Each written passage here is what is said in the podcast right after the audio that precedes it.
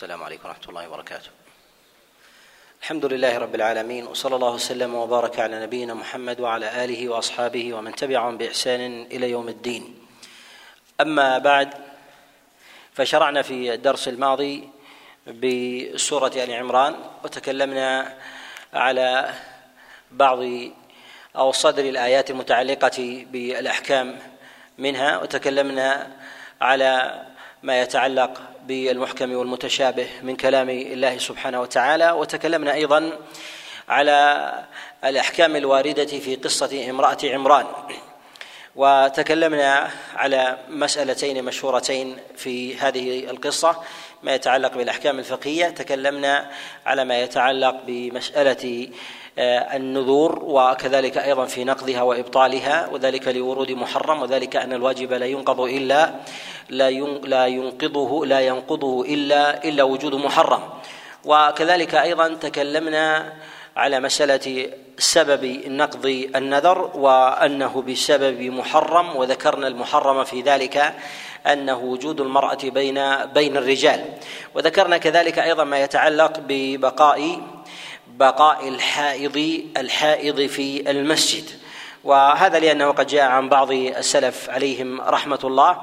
القول بأن سبب آه، منع امرأة عمران مريم من بقائها في الكنيسة أي ألا تكون أيضا بين الرجال و ألا تطيل المكث وما يطرأ على المرأة من نزول الحيض مما يتنجس به مما يتنجس به المكان. ثم قال الله سبحانه وتعالى بعدما ذكر دعاء امرأة عمران لربها جل وعلا. قال الله سبحانه وتعالى فتقبلها فتقبلها ربها بقبول حسن وأنبتها نباتا حسنا. الله سبحانه وتعالى لما دعته امرأة عمران دعاء أجابها جل وعلا بالقبول الحسن والنبات الحسن. ومن هذا يؤخذ أنه يستحب الدعاء عند الولادة أن ينبته الله عز وجل نباتا حسنا وأن يتقبله الله جل وعلا ان يتقبله الله جل وعلا. وذلك أن الله سبحانه وتعالى أظهر منته أظهر منته لامرأة عمران بقبوله لتلك لتلك الإجابة. وذلك أن الله سبحانه وتعالى دعي من امرأة عمران أن يعيذها جل وعلا من الشيطان فبين الله سبحانه وتعالى أن غاية العصمة من الشيطان أن يتقبلها الله جل وعلا وأن يبتها نباتا نباتا حسنا. ولم يثبت عن رسول الله صلى الله عليه وسلم دعاء للمولود عند ولادته بالتبريك لوالديه. وهذا من الأدعية التي تستحسن ويؤخذ من ذلك أن الله سبحانه وتعالى لما استجاب لامرأة عمران بين الله جل وعلا وجه الاستجابة وذلك أن الله سبحانه وتعالى قد تقبل مريم بقبول حسن وأنبتها وأنبتها نباتا حسنا. وهذا من آه، مما يؤخذ منه حسن الدعاء عند عند المولود لوالديه. وفي قوله سبحانه وتعالى فتقبلها ربها بقبول حسن وأنبتها نباتا حسنا وكفلها زكريا. ذكر الله عز وجل الكفالة هنا وهذه الآية أصل في أبواب الحضانة. هذه الآية أصل في أبواب في أبواب الحضانة. والحضانة تكون للمولود بعد ولادته إذا فقد والديه أو عند عجز والديه عن كفالته والقيام بشأنه. وذلك أنهما إذا عجز إما لمرض من إعاقة أو أو اغترب بإكراه أو حبس لعلة فإنه يقوم بذلك يقوم بذلك غيرهما. والكفالة التي ذكرها الله سبحانه وتعالى هنا في قوله وكفلها زكريا هي المراد هي المراد بالحضانة. والحضانة ذكرها الله سبحانه وتعالى في عدة مواضع. ذكرها الله عز وجل في عدة مواضع إما على سبيل الإشارة وإما التصريح. فالتصريح كما هنا في قول الله جل وعلا وكفلها زكريا والإشارة تقدم في في آية الرضاع الوالدات يرضعن أولادهن حولين كاملين وكذلك أيضا آه، في قول الله سبحانه سبحانه وتعالى وربائبكم التي في حجوركم من نسائكم. الله سبحانه وتعالى ذكر في الربائب التي في الحجور ولا يكون في الحجر إلا الصبي الصغير. والمراد بالحجر هو هو ما يحتويه الإنسان بين صدره بين صدره وفخذيه. وهذا وهذا هو حجر ولا يكون في ذلك الا إلا الصغير. فيربى يقال فلان في حجري أي أضعه في في حجري فأحتويه. فأحتويه. فهذا أيضا من من الحضانة. وهذه الآية أصل في مشروعية الحضانة وحق وحق الأم فيها. وإنما كانت الكفالة لمريم لمريم عليها السلام لزكريا لأن أمها وأباها ماتا. واختلف في سبب الموت والعلماء يتفقون عليهم رحمة الله أنها كانت يتيمة بعد بعد ولادتها.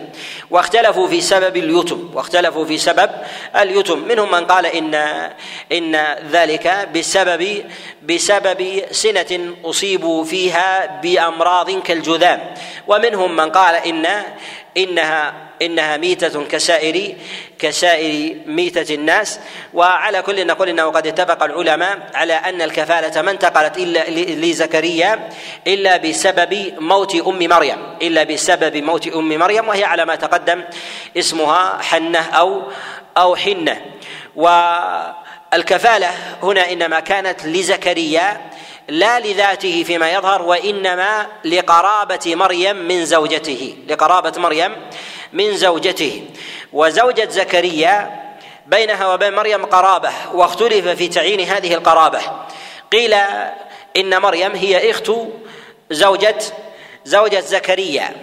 أخت زوجة زكريا وذلك أن امرأة عمران قد أنجبت قبل مريم بنتا فتزوجها زكريا ثم جاءت بمريم وماتت عنها فلحقت مريم بأختها فلحقت مريم فلحقت مريم بأختها. وعلى هذا وعلى هذا في نقول إن عيسى ابن مريم يكون اخا ليحيى بن زكريا. وذلك أن زكريا هو هو ابن وذلك أن يحيى هو ابن ابن زكريا وأن عيسى هو ابن مريم. ومريم هي أخت وهي ومريم هي أخت زوجة زكريا وعلى هذا يكونان ابناء خالة كما جاء النبي صلى الله عليه وسلم في الصحيح.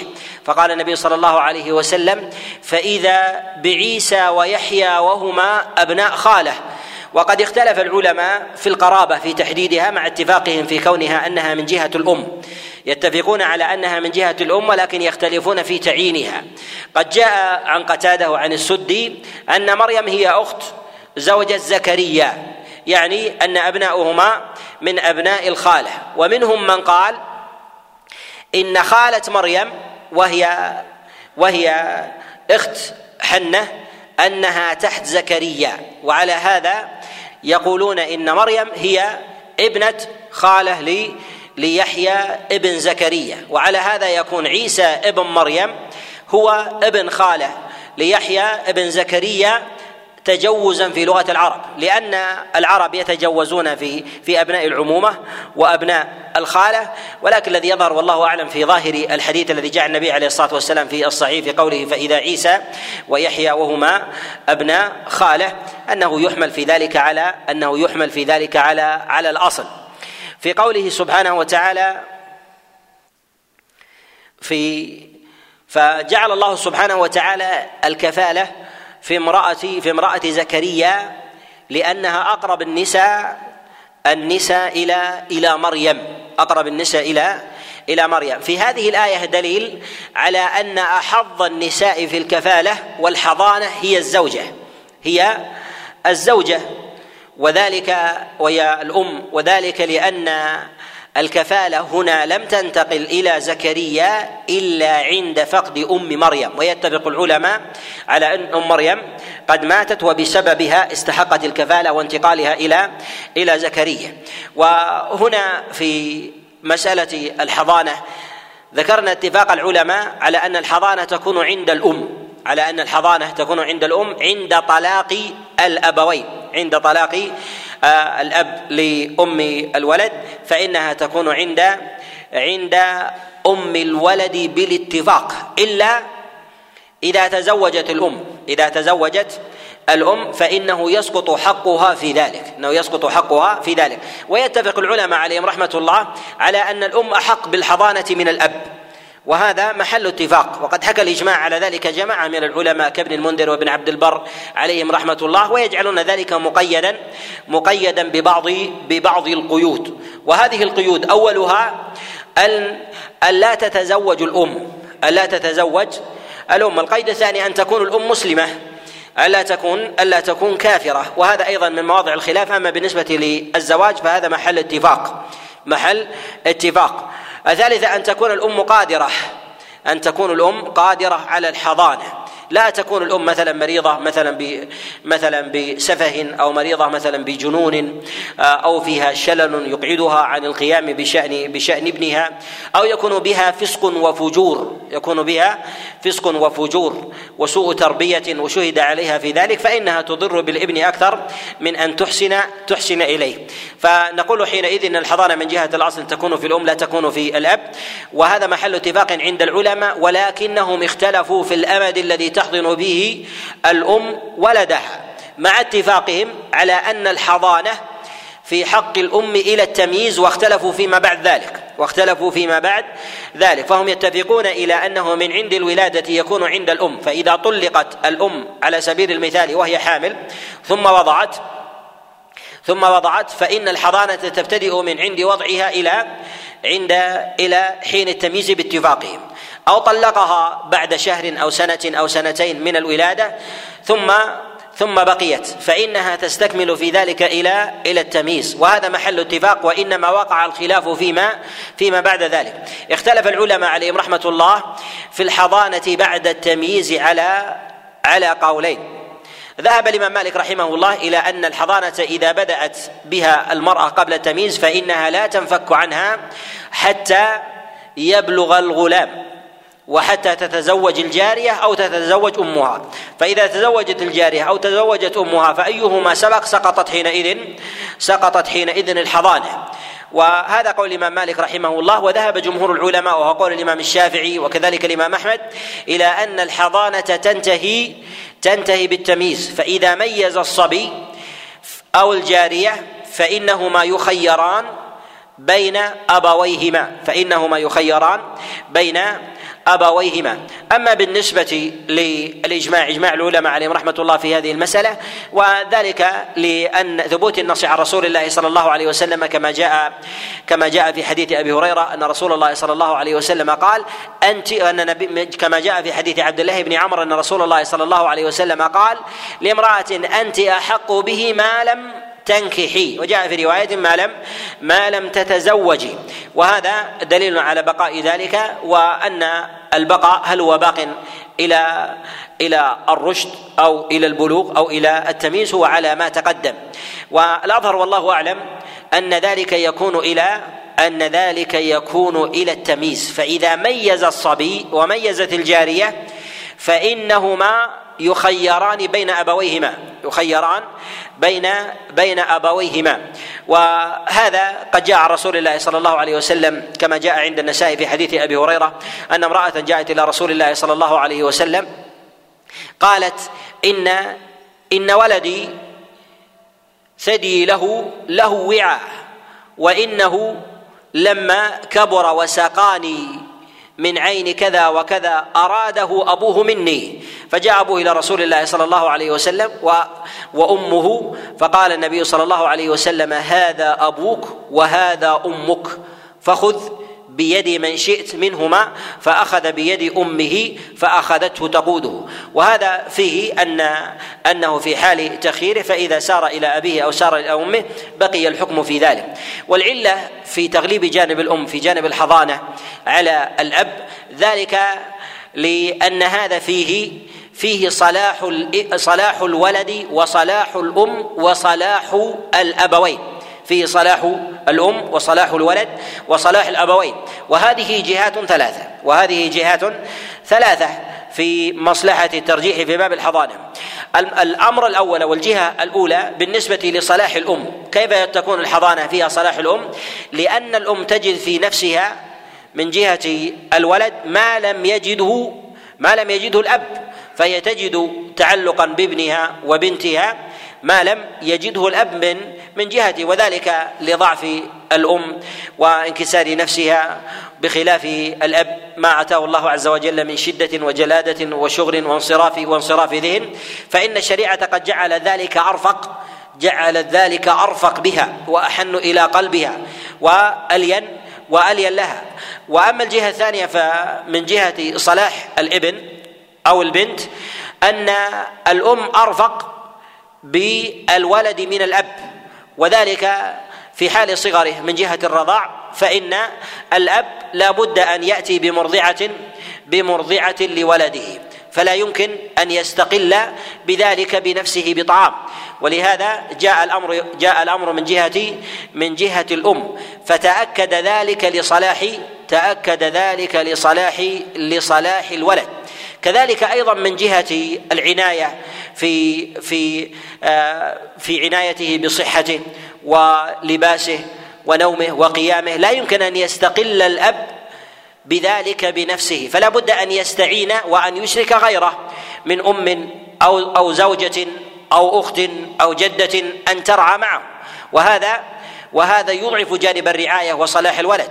فإن إصلاح الأم لولدها أحظى وأعظم من إصلاح البعيدة عنه وكلما بعدت القرابة ضعفت العناية والرغبة في ذلك. وكذلك أيضا بمعرفة بمعرفة صالح الولد صالح الولد مما مما يفسده أو يضر أو يضر به. وأما الجهة الثالثة وهي بالنسبة لصلاح الأبوين أن الشريعة تتشوف في حال فراق الأبوين بطلاق أو بخلع تتشوف إلى رجوعهما إذا كان الطلاق رجعيا. تتشوف إلى رجوعهما إذا كان الطلاق رجعيا. وذلك أن الولد إذا كان عند أمه. في ذلك كسر كسر لنفس الرجل أن يأتي إلى ولده.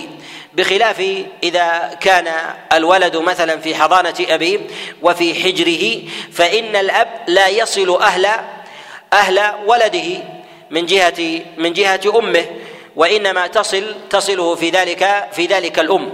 وأما بالنسبة للأب فإنه لا فإنه يصل أهل الولد وذلك بأن بولي الزوجة ما لم ما لم تتزوج وهذا أحظى لرجوع الأبوين وهذا أحظى لرجوع الأبوين بخلاف إذا جاءت الأم إلى ولدها أو بنتها فلا يعني من ذلك أن تأتي أن تأتي إلى أهل الولاية وأهل الولاية والعصمة في ذلك هو هو الزوج والحرمة في ذلك قائمة بين بين الزوجين. وأما إذا كان الزوج يأتي إلى أهل زوجته أو طليقته فإنه يقابل أولياءها فإنه يقابل أولياءها. والمرأة إذا جاءت إلى ولدها لا تقابل لا تقابل الولي في ذلك ممن بيده عصمة النكاح في حال العودة وهو وهو الزوج. ولهذا تشوفت الشريعة وجعلت الحضانة تكون للزوجه لأن ذلك فيه صالح الأمر كذلك أيضا فيه حفظ للمودة السابقة وكذلك إحسان إحسان المعشر وغير ذلك من من المقاصد من المقاصد الشرعية. وإذا تزوجت الأم سقط حقها بالحضانة. وإذا طلقت مرة أخرى وبقي مدة الحضانة هل يرجع إليها ولدها أم لا؟ نعم يرجع إليها ولدها. وذلك أن الحقوق تعود بزوال مانعها كما توجد وتتحقق بوجود أسبابها. ومعلوم أن سبب وجود الحق في ذلك في الحضانة هو عدم زواجها وكذلك الأمومة.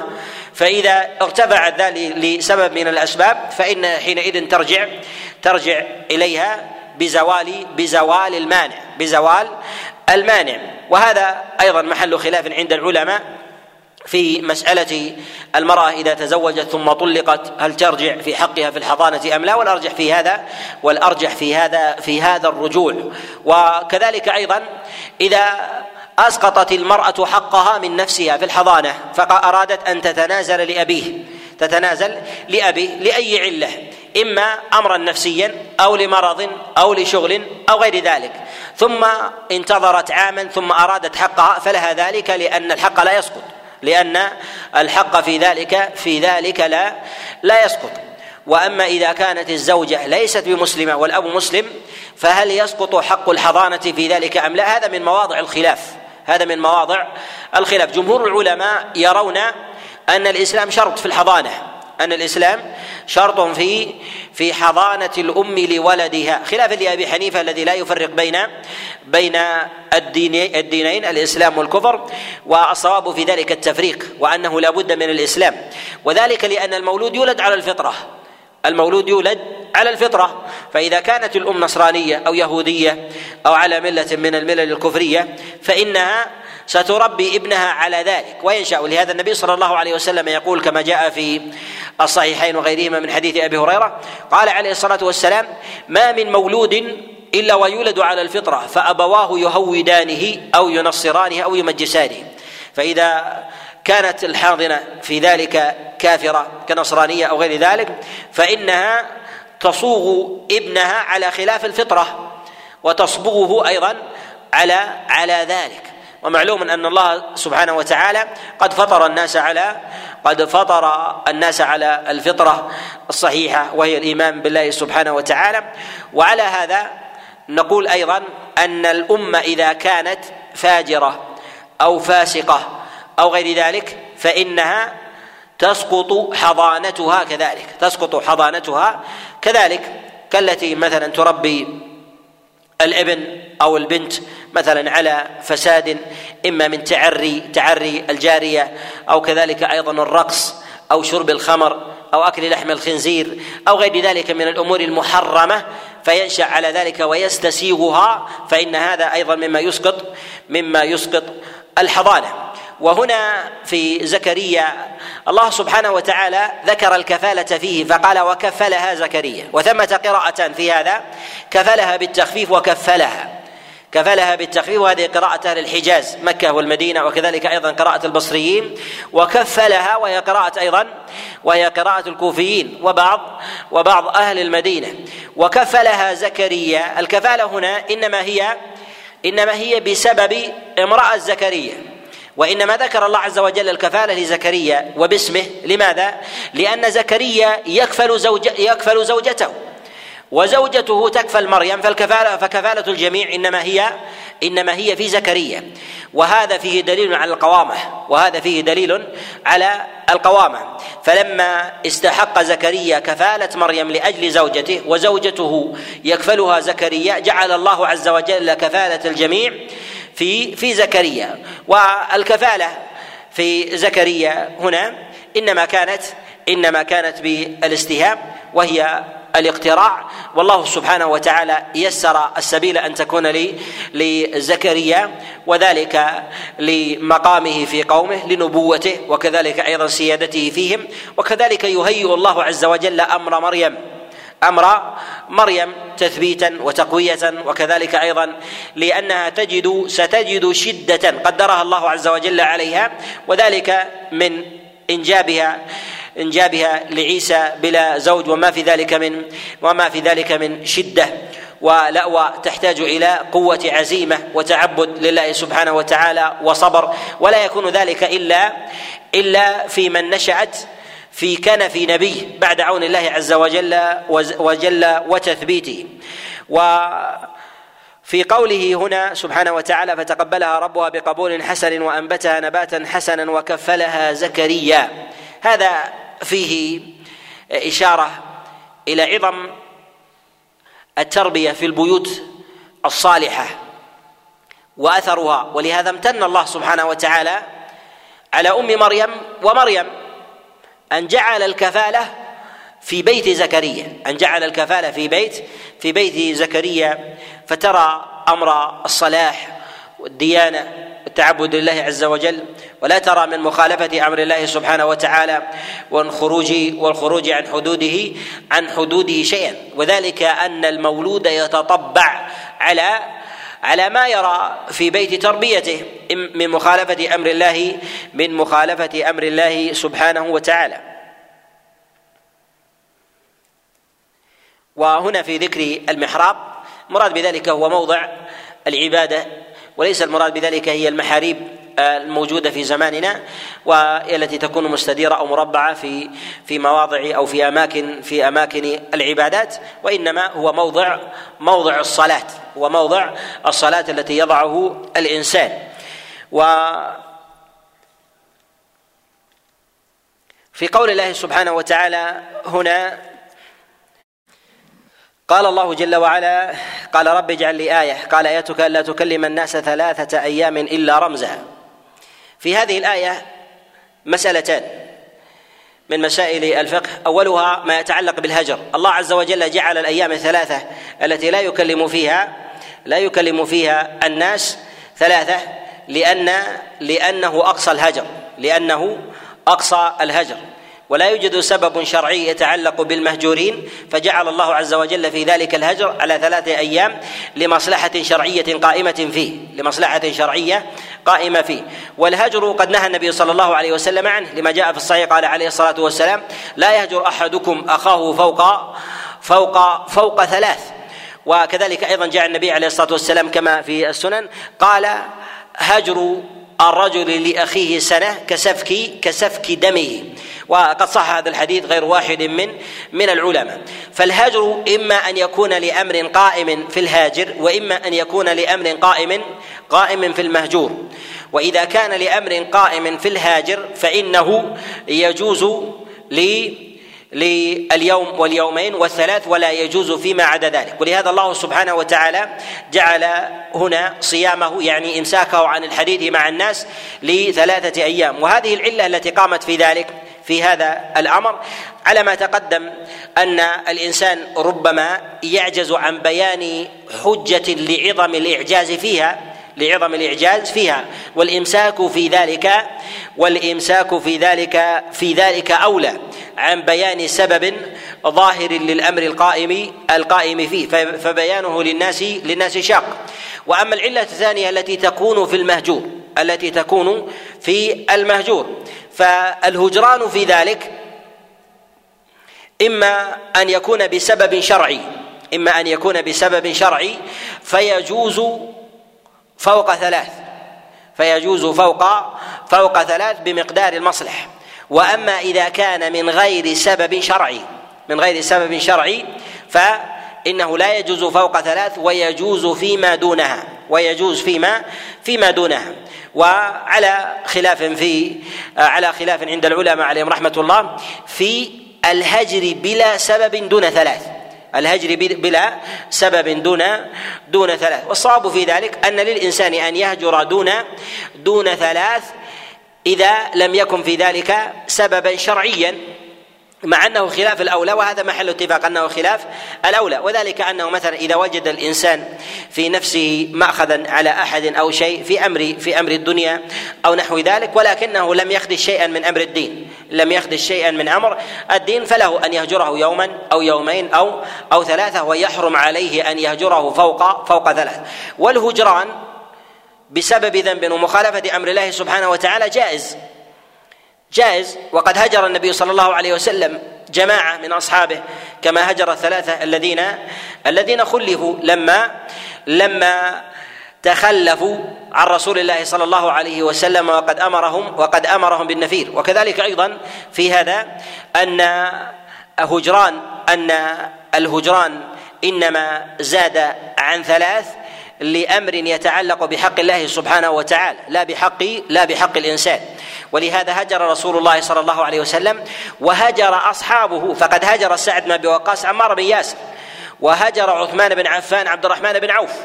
وهاجر جماعة أيضا من التابعين في هذا فقد هجر سعيد بن المسيب عليه رضوان الله تعالى أباه وكذلك أيضا قد هجر سفيان الثوري ابن أبي ليلى وهجر الإمام أحمد رحمه الله عمه وأولاده لما أخذوا جائزة السلطان. وقد جاء في الهجر في ذلك عن جماعة من الأئمة إذا كان لسبب شرعي. ولهذا نقول إن الهجر فوق ثلاث يجوز بشرطين. الشرط الأول أن يكون ذلك لحق الله سبحانه وتعالى لا لحق الإنسان لا لحق الإنسان. الشرط الثاني أن يكون الهجر مؤثرا أن يكون الهجر الهجر مؤثرا. لا يهجر الإنسان من لا من لا يتأثر أو من يغلب على الظن عند هجرانه أن الإنسان يزداد سوءا. إذا ازداد الإنسان سوءا بهجره فيحرم حينئذ أن يهجره الإنسان بل يقوم الإنسان بالتلطف معه. ولهذا النبي صلى الله عليه وسلم خلف كثيرا وأوذي كثيرا وما هجر وما هجر إلا نادرا. فأوذي النبي عليه الصلاة والسلام بمكة وأوذي النبي عليه الصلاة والسلام أيضا بالمدينة أذى حسيا وأذى معنويا. وما وما هجر النبي عليه الصلاة والسلام إلا أفرادا معدودين. لماذا؟ لأن الهجر يؤدبهم ويعودون إليه. بخلاف اذا بخلاف إذا كان الهجر يبعد المهجور. فلو هجر النبي عليه الصلاة والسلام أهل مكة لما خالفوه لفرحوا بذلك لأنهم لا يريدون أن يسمعوا قوله ولا قربه. وكذلك أيضا من خالف النبي عليه الصلاة والسلام في من المنافقين وغير ذلك وكذلك أيضا من اليهود. فإنهم أكفر أكفر أهل المدينة ومع ذلك النبي صلى الله عليه وسلم تألفهم وتودد وتودد إليهم تاليفا لقلوبهم حتى لما قوي النبي عليه الصلاة والسلام وأيس من هدايتهم أجلاهم النبي صلى الله عليه وسلم من المدينة إلى إلى خيبر. ولهذا نقول لا بد من النظر إلى هذين أن يكون ذلك بسبب حق الله عز وجل لا بسبب حق الإنسان والثاني أن يكون ذلك أن يكون في ذلك أثر أثر على على المهجور. ولهذا الناس يتباينون فلا يقدم الإنسان حظ نفسه.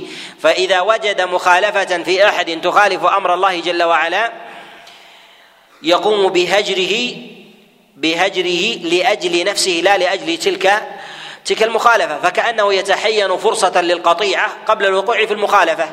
فإذا وجد مخالفة هجره لحظ نفسه فهو فهو يريد أن يجد أن يجد سببا في ذلك. وهذا من الأهواء التي تتستر بالمقاصد الشرعية وبالأسباب الشرعية وهذا ما ينبغي للإنسان أن يحذر أن يحذر أن يحذر منه.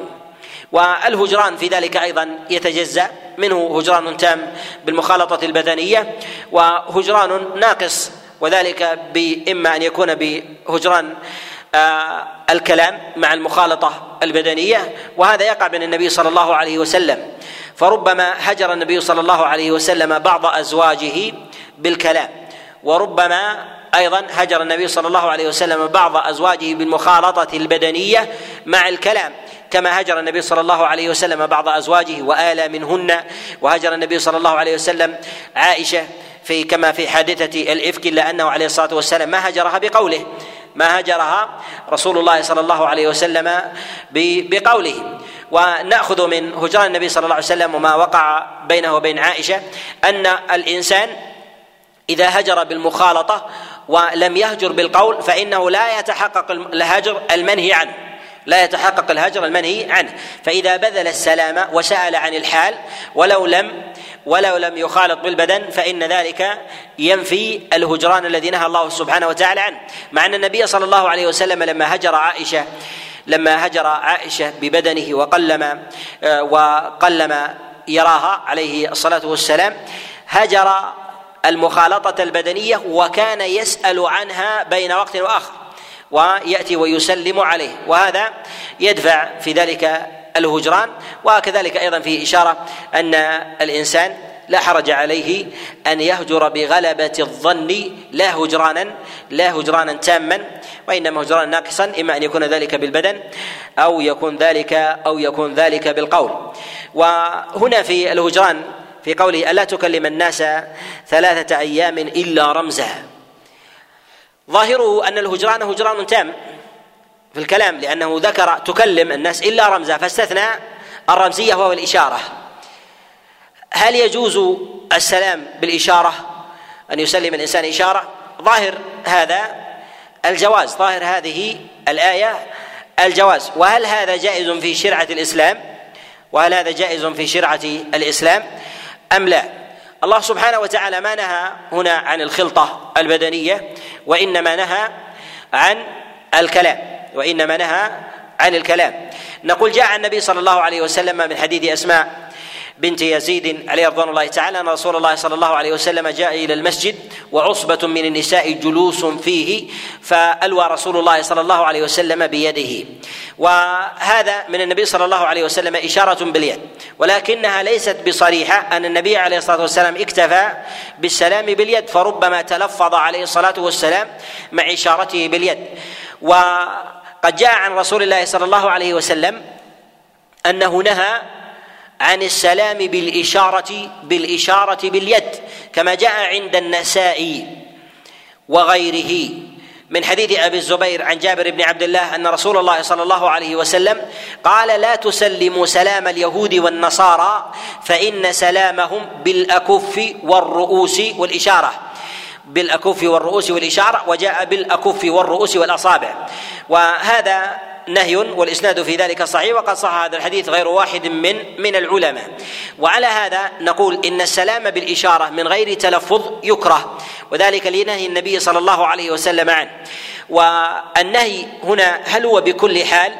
بحيث أن الإنسان إذا كان بعيدا أو كان في موضع لا يسمع. كالذي يشير وبينه وبين أحد حاجز من زجاج أو غير ذلك ولا يسمع فهل له أن يكتفي بالإشارة؟ نقول إذا سمع فإنه يتعين عليه أن يقرن اللفظ بالإشارة أن يقرن اللفظ اللفظ بالإشارة لظاهر نهي رسول الله صلى الله عليه وسلم. وذلك أن في حديث أسماء لما لما مر النبي صلى الله عليه وسلم بعصبة من النساء ف ألوى بيده. جاء في بعض الروايات قال ف فسلم رسول الله صلى الله عليه وسلم يلوي بيده. وكان النبي صلى الله عليه وسلم تلفظ بالسلام وجعل مع تلفظه إشارة باليد. فرب النبي عليه الصلاة والسلام كان كان بعيدا عنهن فأراد أن يبلغ من يراه سلامه فربما لم يسمع قوله. وعلى هذا كانت الإشارة تبعا للقول وليس القول تبعا للإشارة. فكانت الإشارة تبعا للقول وليست وليس القول تبعا للإشارة لأن السلام إنما إنما هو بالقول من جهة الأصل من جهة الأصل. فالإشارة في حال عدم السماع. ولهذا نقول إنه لا يستحب للإنسان إذا دخل على قوم يسمعونه إذا دخل على قوم يسمعونه أن يكتفي بالإشارة لأنه اكتفى بالتبع وترك الأصل. ولكن إذا قرن الإشارة بالسلام جاز جاز ذلك. والأولى أن يكتفي بالسلام إذا سمع إذا سمع قوله. وهذا هو ظاهر فعل النبي صلى الله عليه وسلم. وفي هذه الآية في أمر الله عز وجل بالإمساك عن الكلام ثلاثا إلا إلا رمزا. يعني في ذلك في ذلك الإشارة. وعلى هذا نقول إن سلام الإشارة إنما هو في شرعة بني إسرائيل. سلام الإشارة. إنما هو في شرعة في شرعة بني إسرائيل وليس في شرعة الإسلام. ولهذا أراد النبي صلى الله عليه وسلم أن يتمايز أهل الإسلام أهل الإسلام عن غيره. ولهذا نقول إن لفظ السلام السلام عليكم ورحمة الله وبركاته إنما هو إنما هو من خصائص هذه الأمة على الأرجح. ولهذا جعله الله عز وجل سلام أهل الجنة. وفي قوله أيضا في هذه الآية واذكر ربك كثيرا وسبح بالعشي والإبكار في هذا أن ذكر الله سبحانه وتعالى والتسبيح والتهليل وكذلك أيضا الصلوات آه، مما يعين الإنسان عند الكربات والشدائد. فإذا وجد الإنسان هجرانا أو عزلة فليلجأ إلى الصلاة فإن في ذلك تثبيتا له. ولهذا النبي صلى الله عليه وسلم ما أمر أحدا من انبيائه أن يتحنث وأن يعتزل الناس إلا لأجل العبادة إلا لأجل العبادة كما في قصة مريم هنا وكذلك أيضا في تحنث رسول الله صلى الله عليه وسلم في الغار وذلك أن الله عز وجل أمره به بالانشغال بالتعبد. ولهذا نقول إن أعظم ما يثبت الإنسان عند الشدائد وانعزال الناس وانفصالهم عنه هو أن ينشغل بذكر الله سبحانه وتعالى. أن ينشغل بذكر الله عز وجل وذلك أن القلب عند انعزاله عن الناس يكون خاليا. فإذا كان خاليا ولم ولم يملأ ملأه الشيطان بالوهم والوسواس فلا بد أن يملأ بذكر الله وأن يملأ وأن يملأ بعبادته وذلك من الصلاة. ولهذا ولهذا قال الله سبحانه وتعالى واذكر ربك كثيرا وسبح بالعشي بالعشي والإبكار. والمراد بالتسبيح هنا بالعشي والإبكار هو شامل لنوعي العبادة. العبادة القولية وهو ذكر الله سبحانه وتعالى بذكر الله عز وجل صباحا ومساء والعبادة العملية البدنية وهي الصلاة أن يصلي الإنسان في البكور وأن يصلي وأن يصلي في العشي وهي شاملة لصلوات النهار وصلوات وصلوات الليل. فإن ذلك من أعظم ما يعين ما يعين الإنسان على الثبات على أمر الله سبحانه وتعالى. و في قول الله سبحانه وتعالى وإذ قالت الملائكة يا مريم إن الله اصطفاك وطهرك واصطفاك على نساء العالمين. في هذا معنى جليل وذلك أن الله سبحانه وتعالى ذكر فضل مريم وميزتها واصطفاءه لها وقرن الله عز وجل مريم بنساء العالمين ما قرنها برجال العالمين وإنما خص النساء دون الرجال. وسبب في ذلك أن تفاضل الرجال يكونون في يكون فيما بينهم وتفاضل النساء يكون فيما بينهن لاختلاف الجنس لاختلاف الجنس. وذلك أن المرأة تقارن ببني جنسها والرجل يقارن ببني جنسه والرجل يقارن ببني جنسه. وهذا وهذا إرجاع الناس إلى الفطرة. وذلك إرجاع الناس إلى الفطرة وذلك أن الله عز وجل حينما خلق الرجال وجعلهم ذكورا وخلق النساء وجعلهن إناثا جعل لكل أحد خصائص من جهة البنية والعقل وكذلك أيضا الخلقة فجعل الله عز وجل المرأة مفطورة على حال. فلا يقال إن المرأة أحظ بالرجل من بهذه الحال ولا يقال إن الرجل هو أحظ من هذه المرأة بما أتاه الله سبحانه وتعالى. إلا ما يتعلق به حكم شرعي. إلا ما يتعلق به حكم حكم شرعي فجعل الله عز وجل ذلك ذلك فضلا للرجال على على النساء. ولهذا نقول إن التفضيل المطلق لا يجوز أن يكون أن يكون لامرأة لامرأة إلا إلا على النساء. ولهذا رسول الله صلى الله عليه وسلم يقول كمل من الرجال كثير ولم يكمل من النساء إلا إلا أربع. وهنا في تفضيل الله سبحانه وتعالى لمريم في قوله إذ قالت الملائكة يا مريم إن الله اصطفاك وطهرك واصطفاك على نساء على نساء العالمين لأن الشيء لا يفضل إلا إلا على على جنسه. وهذا ما اختل لدى من غير فطرة الله سبحانه وتعالى من أهل من أهل الفكر الغربي وذلك الذين يقولون بأنه لا فرق بين الجنسين لا فرق بين الجنسين. فاختل ذلك الأمر عندهم ففرقوا فلم يروا الفوارق بين بين الذكر والأنثى فاختل الميزان لديهم فاختل الميزان لديهم. وهذا وهذا اختلال في جانب الفطرة وهذا اختلال في جانب الفطرة لأن الله عز وجل قد طبع الرجل على صفة وخلقة وطبع النساء على صفة وخلقة.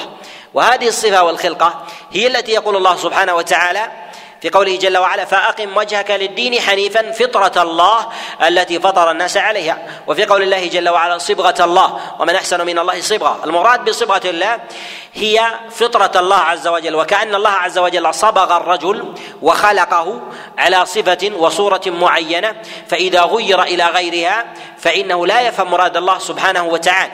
ولهذا الشريعة إنما نزلت على الفطرة. فإذا اختلت الفطرة ما عرفت الشر ما عرفت الفطرة شرعة الله سبحانه سبحانه وتعالى. فإذا رأت المرأة أنها كالرجل سواء ما فهمت النص. وإذا رأى الرجل أنه كالمرأة ما فهم النص الذي يميزه الله جل وعلا به. ولهذا حرصت حرصت الشريعة على التأكيد في جانب الفطرة والانفصال والانفكاك بين الجنسين. والانفكاك بين الجنسين. حتى في الصورة الظاهرة. فلعن رسول الله صلى الله عليه وسلم الرجل يلبس لبسة المرأة والمرأة تلبس لبسة لبسة الرجل. بل أيضا فرق بينهما حتى حتى في الطيب. فرق بينهما حتى في الطيب. وكذلك أيضا المجالس حتى لا يختلط الناس في الفطرة فتختلط عليهم حينئذ الإحكام. فتختلط عليهم حينئذ الإحكام. لما اختلطت الفطرة عند الغرب اختلطت لديهم الأحكام الشرعية. اختلطت لديهم الأحكام الشرعية. فلا يتصورون فلا يتصورون مثلا أحكام الله عز وجل الخاصة بالمرأة وكذلك أيضا الخاصة بالرجل. فصراع المسلمين اليوم مع الغرب إنما هو صراع فطرة قبل أن يكون أن يكون صراعا مع الدين. ولهذا الغرب بحاجة إلى أن يعادوا إلى فطرتهم حتى يتعرفوا على الشريعة. لهذا الشريعة نصوص ووحي. فإذا كانت الفطرة مبدلة لا يمكن أن يتعرف تتعرف الفطرة على على النص الشرعي. لماذا؟ لأن الفطرة قد تبدلت. والله عز وجل خلق الفطرة وأنزل الشرعة والفطرة إذا تبدلت ما فهمت الشرعة. ما فهمت الشرع. ولهذا نجد بمقدار بعد الإنسان وتغير الفطرة لديه لا يفهم الشريعة بمقدار نقصانها. لهذا النبي صلى الله عليه وسلم حينما جاءه فتى فقال ائذن لي بالزنا. قال له النبي صلى الله عليه وسلم أترضاه لأمك؟ قال لا جعلني الله فداك. قال كذلك الناس لا يرضونه لأمهاتهم قال أترضاه لبنتك؟ قال لا أرضاه جعلني الله فداك. قال كذلك الناس لا يرضونه لبناتهم قال أترضاه لخالتك. قال لا جعلني له فداك. قال كذلك الناس لا يرضونه لخالاتهم قال أترضاه لعمتك. قال لا جعلني له فداك. قال كذلك الناس لا يرضونه لعماتهم.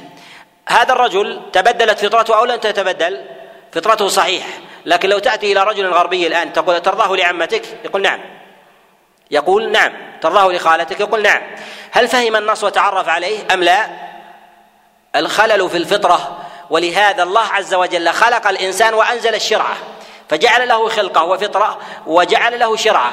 فتفهم الشرعة الفطرة فإذا اختلت لا يمكن أن يفهم.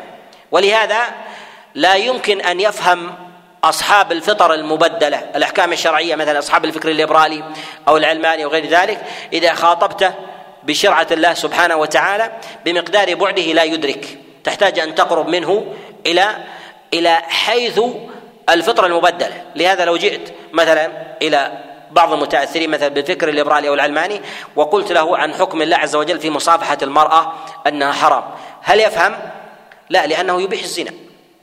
هو يبيح الزنا فلا يفهم معنى تحريم. تحريم المصافحة أو إذا قلت له تحريم الخلوة أو الاختلاط لا يمكن ربما يستغرب. بل يجب أن يستغرب. لماذا؟ لأن الفطرة مبدلة فوضعه العقلي والفكري لا يمكن أن يفهم هذا النص لأنه متغير.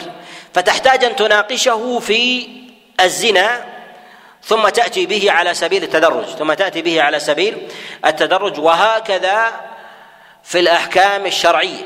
وهذا لهذا تجد أنهم لا يفهمون مثلا أحكام الاختلاط الخلوة عدم حضور آه، النساء. مع صفوف الرجال في الجماعة وكذلك إمامة النساء للرجال. لا يدركون هذا الأمر. لماذا؟ لأن الأصل لديهم الأصل لديهم قد اختل. ولهذا الله سبحانه وتعالى يؤكد على الفطرة والحفاظ عليها. ولهذا نقول إن الحفاظ على الفطرة آكد من الحفاظ على الشرعة. لأن الشرعة لا تقوم لا تقوم بلا فطرة صحيحة. والفطرة الصحيحة قد تكون بلا شرعة قد تكون بلا بلا شرعة ويعذر الإنسان. كحال الإنسان الذي لم تبلغه شرعة الله سبحانه وتعالى فإنه يوحد الله فإنه يوحد الله ويؤمن بوجود الخالق ويعذر في ذلك ويعذر في هذا. أما الإنسان إذا أجته شرعة ولم يكن على فطرة سوية فإنه يكفر بالشرعة ولا يعذر. يكفر بالشرعة ولا ولا يعذر. ولهذا الله سبحانه وتعالى هنا لما ذكر مريم عليها السلام ذكر ذكر تفضيله واصطفاءه لها على النساء على سبيل الخصوص لأن الرجال جنس مختلف لأن الرجال جنس مختلف. كذلك أيضا جانب الرجال فإنهم يتفاضلون فيما بينهم والعرب وكذلك أيضا عقيدة أهل السنة أنهم لا يتكلمون على تفاضل أفراد الرجال وإنما يتكلمون على فضل جنس الرجال كما يتكلمون على جنس العرب ويدخل في جنس العرب في فضل جنس العرب على العجم ولا يتكلمون على فضل أعيان العرب على على أعيان العجم فحينما يقولون فضل جنس العرب على جنس العجم هذا محل محل اتفاق عند أهل السنة فيدخل في جنس العرب الذكور والإناث الرجال الرجال والنساء. وحينما يقولون في جنس الرجال في فضله على على النساء فإنهم لا يجعلون من ذلك الأعيان وذلك لتقدم أناس آه، ولتقدم أناس بالفضل من النساء على كثير من من الرجال في هذا وقد فضل الله عز وجل من ذلك من ذلك صفوة من النساء في هذا على الرجال بأعيانهن. وقد شهد رسول الله صلى الله عليه وسلم أيضا لجماعة من النساء بالجنة وشهد رسول الله صلى الله عليه وسلم أيضا لجماعة من الرجال بالنار. وشهد الله عز وجل لجماعة من الرجال من الرجال بالنار. و نتكلم في الدرس القادم في قول الله عز وجل يا مريم اقنتي لربك واسجدي واركعي مع الراكعين في قوله عز وجل واركعي مع الراكعين عن صلاة الجماعة بالنسبة للنساء وحكمها وهل كانت موجودة في الأمم السابقة في جماعة النساء مع الرجال. وما المراد في قول الله عز وجل واركعي مع الراكعين المراد بذلك أن تركع حكما فتتلبس بحكمهم فتصلي بمواقيتهم وكذلك أيضا بعبادتهم التي شرعها الله عز وجل قبل أن توجد مريم فأراد الله عز وجل بذلك أن تتعبد بالشرعة السابقة اما المراد بذلك أن تركع معهم فتأتم فتأتم بهم فجعل الله عز وجل المرأة في ذلك تابعة للرجل. هذا نتكلم عليه بإذن الله عز وجل في المجلس القادم ونكتفي بهذا القدر وصلى الله وسلم وبارك على نبينا محمد.